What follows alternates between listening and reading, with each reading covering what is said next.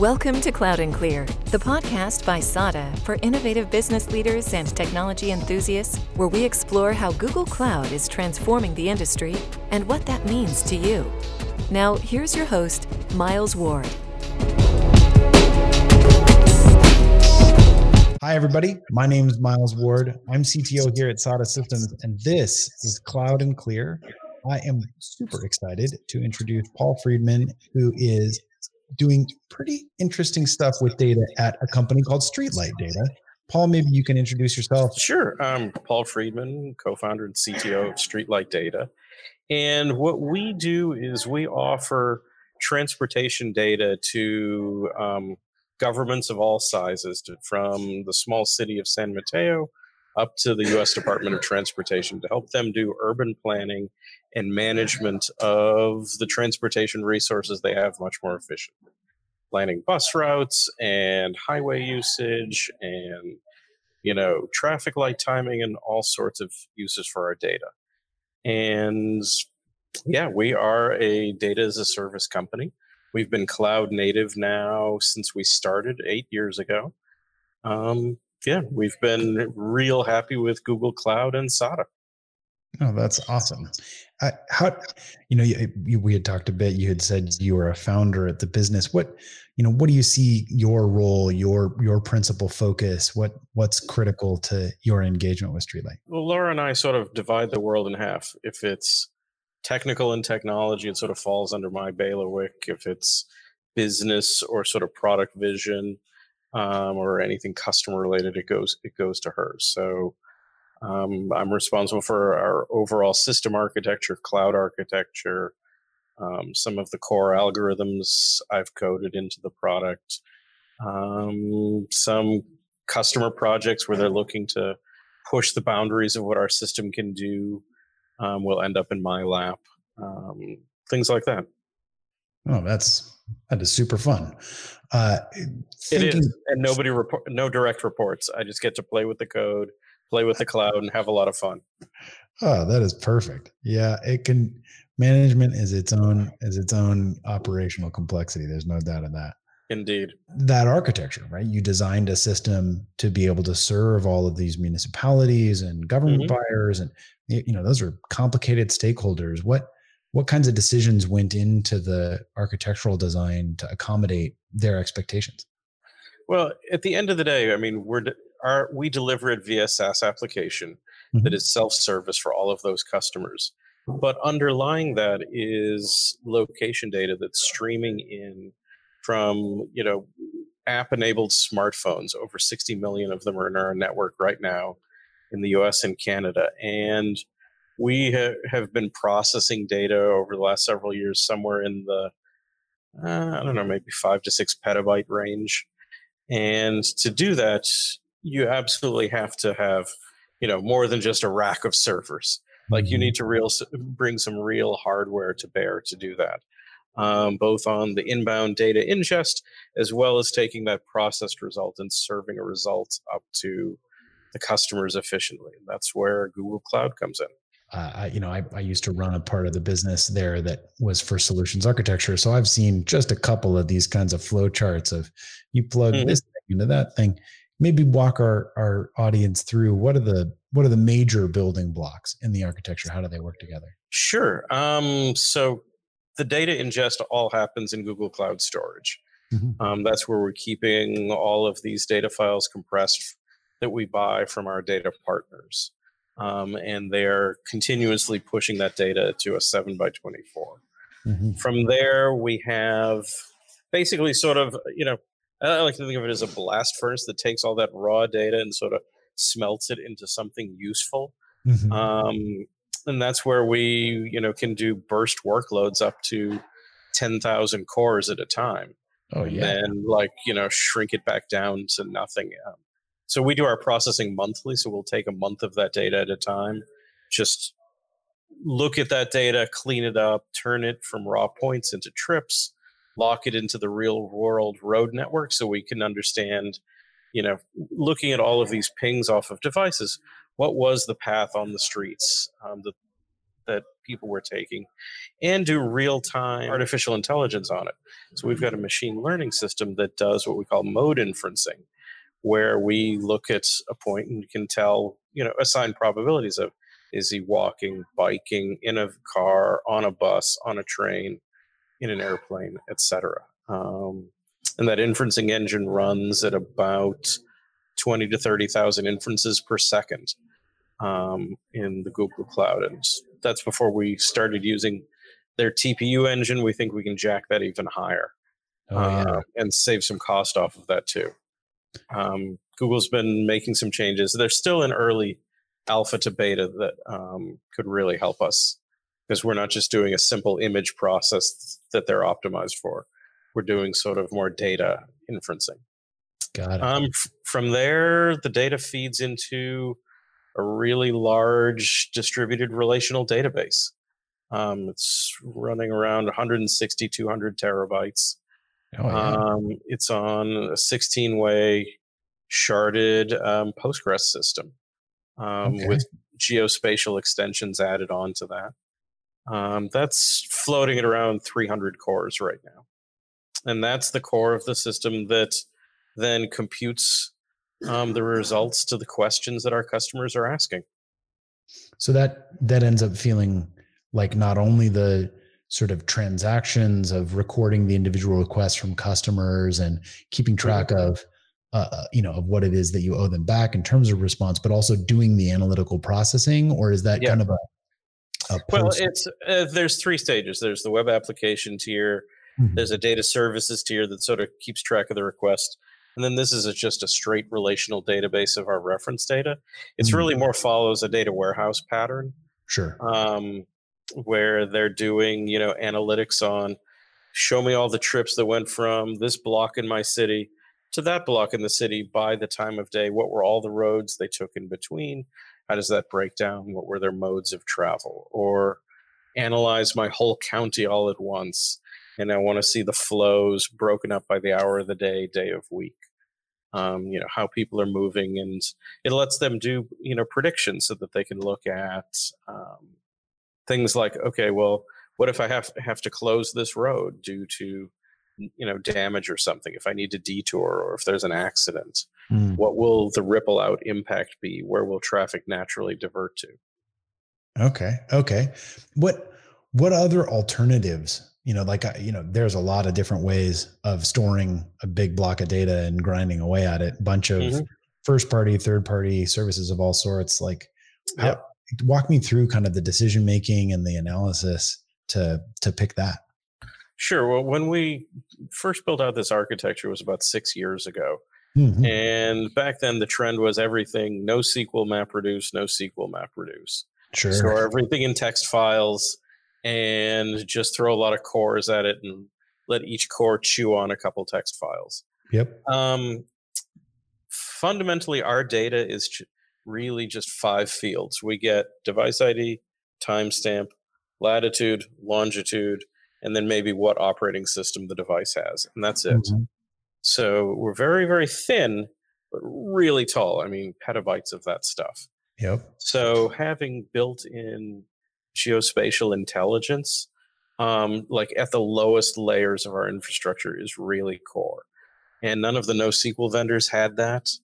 Um, also, the inefficiencies of file parsing and file processing, as opposed to keeping things more natively like relational databases do, um, landed us on PostGIS, which is Postgres with the GIS extensions. We benchmarked yeah. it. It was by far and away the most compute efficient and fastest solution. So we developed on top of that a sharded architecture and something that we call map reduce reduce built on that architecture, where we will map and distribute the queries out, do an initial reduction on each of the shards, pull the semi reduced results back together to a middle tier, do a final reduce, and then push the result back to the customer. Oh, so yeah. Okay. It's much more compute efficient than using like a Hadoop or something like that. Yeah. Yeah. That, yeah, I would imagine um, because of the, the kind of inbuilt, because you're doing like spherical lookups and, and sort of distance ranging and yep. like, yeah. yeah, yeah. No, having all of those functions. Shortest paths contained inside Polygon. Um, you name a spatial operation, we use it somewhere. Got it. Got it. Oh, that's that's pretty fascinating. You uh, you manage uh, you you manage the Postgres end to end. You have a relationship with one of the management. We do it all ourselves. Do it all ourselves because it's so tweaked and so custom um, for our install. I mean, yeah, I've liked where Amazon and Google have been going in terms of managed instances, but it's not for the scale. It's not for you know the extensions that we load into it, and it's it is core to our business. Um, and so from by us doing that, we've had to build out a lot of the operational processes like backup and disaster mm-hmm. recovery using the cloud architecture. And I've got to say, Thor and our ops team are just ridiculously amazing um, you know, plugging into a lot of that, especially using the SAN technology that cloud offerings give you. Um, you know, our, the latest benchmark is we can do a full DR, like shoot all the databases in the head, bring it up in a new region in under four hours. Yeah. And that's like 160, 200 terabyte database.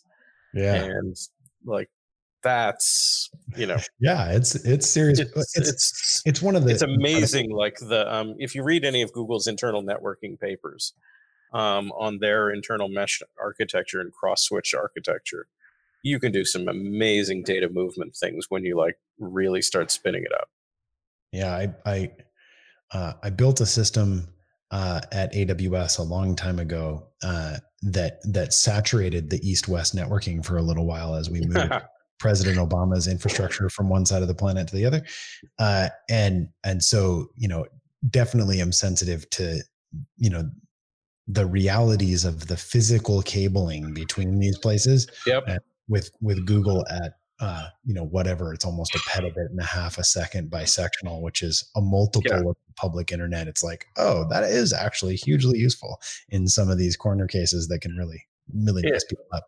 I, it is, and so it lets us burst to these, you know, incredible, you know, speeds on it. Yeah, yeah. I, I wonder, like, you know, I think, uh, I think we've definitely been in this sort of cycle where, because the public clouds have all these managed services, you know, you get analysts and pundits, you know, crying out you know oh the the dba job is over and we're not going to need those ever and you're like but not, not even true real world like there, there are so well it just problems. it just moves up though you know like yeah. in the old days when you know hard drives were 5 10 megabytes and then 5 10 you know 50 and zeros keep getting added on the definition of big just keeps moving yeah so now if you've got like a sub 1 terabyte database running on SQL Server, totally go for a managed solution. But I remember in 1992 when Oracle first had, you know, a thousand TPS and a terabyte database, that was exotic technology. Yeah. Now, yeah, let somebody else manage it. So, yeah, there are a lot of mom and pop DBAs, I think, whose jobs have been in jeopardy for a while. Sure. But it's just moving up. But then again, also, people are storing more data because mm-hmm. you can, and it's cheaper too. Yeah, no, I think there's definitely spots where where that that set of skills, you know, as long as you're on board with the autodidact, you know, self-education stuff that's just so required, you know, mm-hmm. I I think a lot of people imagine like, oh, the technology is changing and so uh, I'll be put out of a job and I'll have to go back to pa- flipping pancakes or having fun some other way. And you're like, no, no, like you have 99% of what's required to take the very next step. And exactly. The very next step after that, like this is all being built by people who are trying to take those steps up the ladder. Like, yeah, just don't stand still. That's how you right. get left behind. That's right. That's right. What what has Streetlight Data done internally, maybe around education and skills development and stuff like that? Sure. So we set up Streetlight EDU, um, which is a department just around internal education. Um, it's got a staff of two full time employees that are due that literally is just internal education. Mm-hmm. Um, I'd say probably three quarters of it is focused on educating our fields, so sales, sales engineers, um, SDRs, et cetera, on product capabilities as they come out, technical capabilities, um, but as well as you know people come up with new algorithms or new innovations pushing those out recording those for future use. Um, you know there's always a, a, new training course popping up every two weeks awesome. Yeah no we, we're we're just in the middle on in our teams of, of pulling you know kind of a second revision of that whole program together. Yeah it uh, helps onboarding and scale too you know. Yeah. somebody new jumps in oh my god like well start here spend three days taking these classes and get up to speed on the company and what we do. Yeah what you know personally maybe or with uh, you know maybe as a part of the team that you're working with like what do you think are the the next skills that you want to capture? Like where where do you think there's the biggest opportunity in in the markets that you're working in and the technologies that you're plugged into? For us it's something we we've been calling data engineers. Mm-hmm. um there's a lot of data scientists that you know like to live in the clouds and just you know play in jupyter notebooks and that type of thing. Okay and that's good you know if you work at a procter and gamble or ge or something i'm sure there's a lot of jobs for that. But somebody who's got that sort of hard to find mashup of good sql good numeric good statistical skills as well as um, knowledgeable on you know current machine learning models and training so that you can you know feed data in at scale train something at scale and then deploy something at scale, trying to find that sort of practical balance of somebody who has some combination, but at least a little piece of each of those three skill sets. Um, yeah, one, we're one really focusing our hiring. Yeah, one of my buddies uh, has coined the phrase data logistics. And I'm mm, like, yeah. yeah, that. There's a lot of that where you've got yeah. to plumb these things between different service, you know, and you know you're at kind of one end of the spectrum being sort of purpose built and cloud native and you know there's the exactly. integration is likely like you know new customers or new partners or things like that lots of companies they have to you know go back into the morass of their existing gear and try to figure out how to pluck the goodness out of it oh yeah that's i mean etl is just exploding you know now it's the new next generation cloud native etls that um, uh, you know, where all of that is going. Yeah. Yeah. No, we've been doing, um, uh, my team ran a project uh, together with the folks at Ocado. They're a, uh, mm-hmm.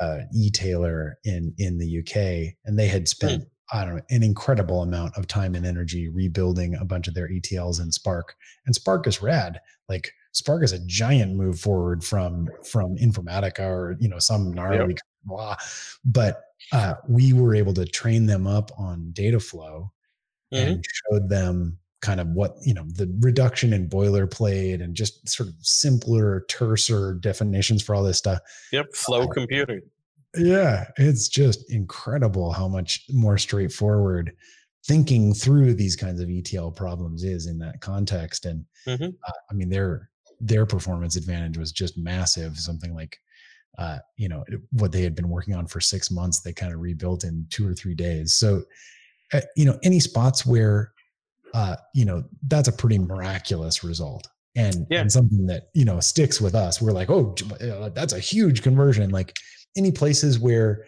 cloud has been a little miraculous for streetlight um yeah i mean like i said being able to burst 10,000 cores on demand and then throw them away 10 minutes later or you know 10 hours later that is something you could not have done anywhere else with any other technology set. So that once a month we've got i don't know a couple billion trips of data coming off of those devices and we want to map them on to the real physical roads so that like oh the point wasn't here it was here it was here it was here it was here. Well, you know he took a left he took a right he sped up he slowed down you know, on those roads and pulling them out of all those GPS circles. Um, it was just not possible earlier. Same thing that um, real time inferencing, like you could have a trained up, you know, machine learning model, but throw some cores at it, you know, just get it like buzz sawing away through your data, and then you're done. So yeah. I don't yeah, want to keep paying for those things. The burst ability is is totally incredible. I mean, I remember uh, uh, I was going through um, describing the architecture that we used to live stream the video from the Mars rover uh, when mm-hmm. the Opportunity uh, rover landed, which was which was an incredible moment. And of course, that whole infrastructure didn't exist. And then we turned it all on and ran this live stream, and then shut it all back down. And right. doing this presentation, and and the the the Prezo coordinators, the folks that were running this conference, had really aggressively encouraged uh, like feisty, confrontational, you know, aggressive Twitter engagement to really try and like get a constructive dialogue and some, you know, let's be let's be real and you know, dig in on, you know, and so there were a bunch of people who are like, you know, this is you know, this is a big complicated topology. And I don't know, maybe I could have done it this way. There was a bunch of hypotheticals about how they could sure. have. The next presenter was describing what it would take to build a data center and what the current like best practices and correct components on all the rest. The feedback for this guy, the one that I remember is just he was like this developer who was sitting in the front row was I would rather write a compiler than do all of this stuff. Exactly. right? Which is which is true, right? Like the the and it, it's one thing to think about you know the cost profile of all mm-hmm. that fine right like you got to figure out somebody who's going to loan you 20 million bucks in gear to be able to have 10,000 cores laying around or maybe it's two yeah. million, and then hand them back yeah you know, like, after they've depreciated or whatever it's great like oh my gosh yeah but i just use them you know uh, here at our company about two days a month mm-hmm. well and, and in, but i use them every month yeah so i can't you know who's going to like build the data center destroy it, build it, destroy it every month. It's a new pattern. Yeah. Plus, you know, just this is now a couple of weeks ago. I'm interested in in if you've done a run already. Um, you know, I think for the entirety of my history working in public cloud, uh, it's been an all Intel game. I mean, there was yeah. Amazon kind of jumped up and had these graviton processors where they were going to do ARM, uh, mm-hmm. and then uh, Google now has did this announcement where they have a they whole the AMD cores, the N2Ds. Yeah, yeah. Have you done any runs with those? Um, we just shifted that ten thousand plus core load um, for to N2s this oh, last yeah. month. It's now in production there. Um, I'm a little annoyed at having to like, okay, now I want to pilot it on another chipset and let's see what the cost savings will be. Sure. Um, you know, we did get it did speed up by about 30%. The cost only went up about 10%, just like they advertised. So yeah. life is good. Um, probably in a month or two we'll do that, but also I've got to wait until they say there's enough of those cores there um, that I can, you know, because if I only get a thousand cores, I can't use it. Yeah, so, no, yeah. It, um, capacity remains the monster, yeah. whether it's yours or somebody else's, for sure. Yeah, Think- um, but when they roll out a new chip, like once it's really, you know, they've decided to stick with it and they buy a ton of it, yeah, mm-hmm. then we'll, then we test it out. I'm the sort of curmudgeonly CTO that believes my job is to remove technology risk from my business. We have plenty of business risk. Like maybe nobody wants the product maybe they want a different product maybe it takes two years to sell it maybe they won't pay enough. That's sure. fine. Businesses should have that risk. They shouldn't have technology risk. The stuff should just work. Yeah. So yeah no i, I will wait till the new cores have they've decided to stick with them and pump them out i'll always play with these things but sure. we will never deploy until like you know it's way late in the game well, Heck, I, am so glad I skipped Hadoop, for instance. Yeah. Uh, we had investors telling us like, "Your CTO's an idiot. We're not investing in him because you didn't build it on Hadoop." Oh, Hadoop didn't last. I mean, I think Mar- I think Spark could stick, mm-hmm. but um, I'd still like to see a couple more years on it before I'm going to move my pipelines over. Sure. Um, you know, I want all the tooling, you know, all the infrastructure, ideally seeing sort of five plus years behind anything um, yeah. so that it's just brain dead reliable and, you know, let's live with the business risk. Yeah, no, I mean, my, my startup, uh, you know, Hadoop literally saved our business. Uh, mm but but then again that was in 2007 yeah right and exactly uh, the number of options that were available was substantially smaller and yeah. that Google Googlers internally look at these kinds of problems and and and then immediately prompt their their autocomplete on their computer to respond instead of them.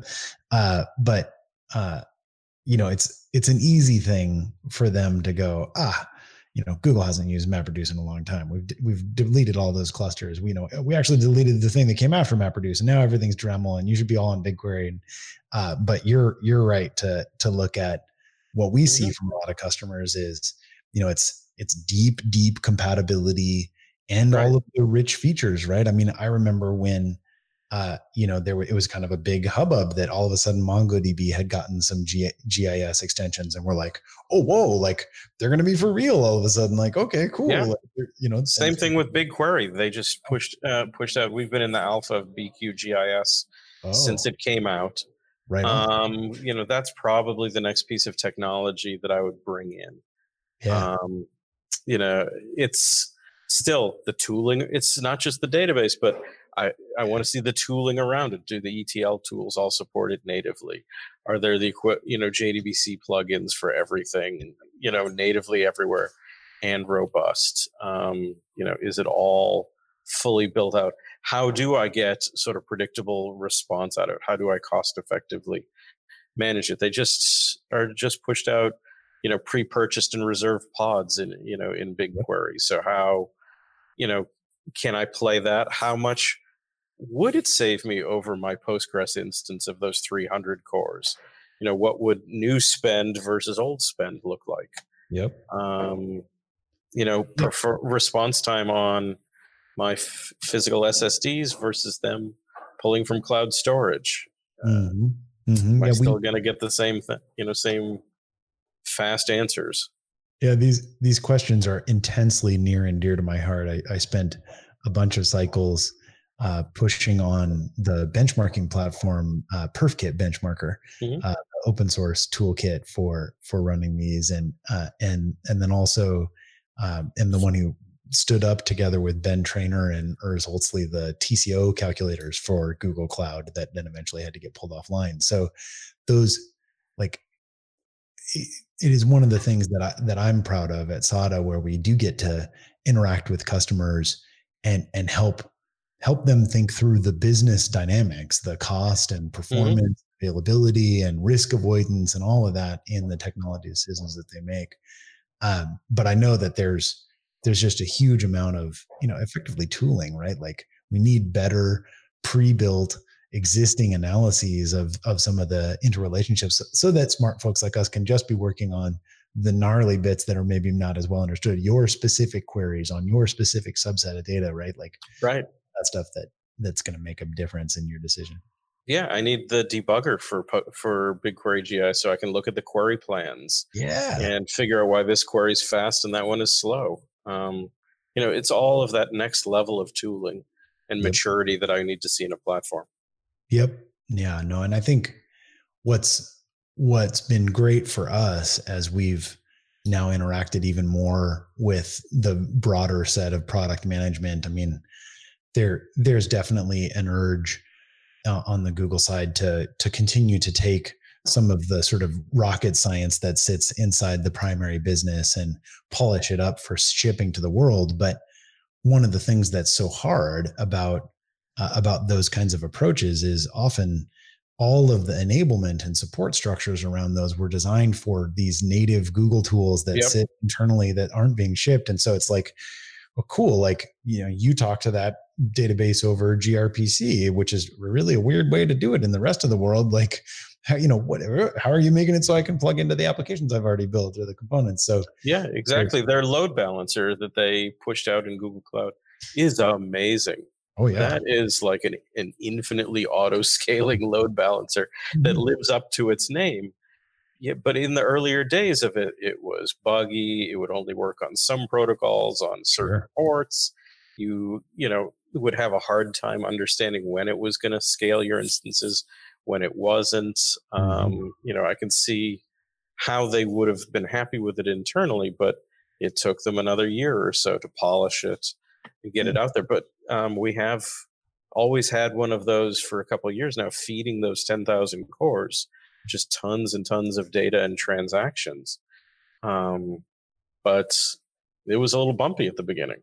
Yeah, it's it's one of the things that I really liked, right? I mean, seeing high scale operations at mm-hmm. AWS, right? I mean, I was I hung out and did Netflix planning sessions and spent a bunch of cycles with the people at Splunk as they built up that back end and you mm-hmm. know uh, the indexing systems for Dropbox, right? Big, big infrastructures, and there were you know immensely potent and high performance systems being driven around by like one and two people mm-hmm. and for whom the operational characteristics were absolutely dependent on how long their lunch was and stuff so yeah.